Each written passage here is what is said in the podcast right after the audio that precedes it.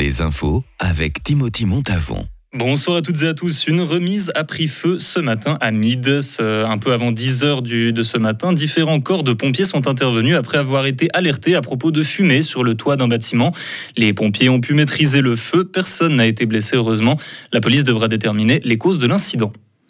Ce soir a lieu le projet Perséide. Plusieurs communes fribourgeoises vont laisser leur éclairage public éteint afin de permettre au public de mieux observer les étoiles filantes.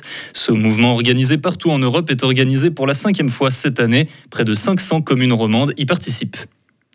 C'est l'été, il fait chaud, c'est la saison des pruneaux. La récolte de ces fruits a commencé début août en Suisse et il devrait être d'excellente qualité cette année avec 2,6% de fruits bio. L'association Swiss Fruits s'attend à quelques 3000 tonnes de pruneaux récoltés d'ici le 10 septembre. D'ailleurs, le saviez-vous, le pruneau est un des fruits préférés des Suisses. On en consomme en moyenne 1,5 kg par personne chaque année. Ce week-end n'est pas seulement celui des étoiles filantes, mais aussi celui des chevaux Franche-Montagne. Le marché concours de Seigne-Léger bat son plein jusqu'à demain soir. La manifestation a commencé hier de manière un peu mouvementée. Deux cavaliers ont fini à l'hôpital après être tombés de cheval et un homme s'est aussi blessé à la tête en tombant dans les gradins.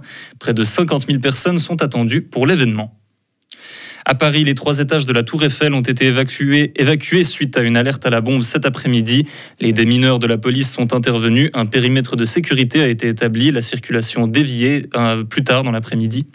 À 15h30, l'alerte a été levée et la tour a pu être rouverte au public. Un homme de 40 ans a été tué par balle à Marseille tôt ce matin à la sortie d'une boîte de nuit. Le meurtrier était sur la banquette arrière d'une voiture. Juste après qu'il ait tiré, le conducteur a pris la fuite. Le véhicule a été retrouvé plus tard dans une autre rue, incendié. Une façon de faire apparemment assez répandue dans les règlements de compte au sein des criminels locaux. Il y a quelques mois, trois hommes avaient été tués de la même façon au même endroit de la ville. Les incendies qui ravagent l'île de Maui dans l'archipel de Hawaï ont déjà tué 80 personnes et le nombre pourrait augmenter. Le feu s'est propagé très vite, le vent puissant a poussé les flammes à gagner les zones habitées avant que les civils n'aient pu se mettre à l'abri. Les sirènes d'alarme n'ont pas retenti et n'ont donc pas pu les alerter du danger.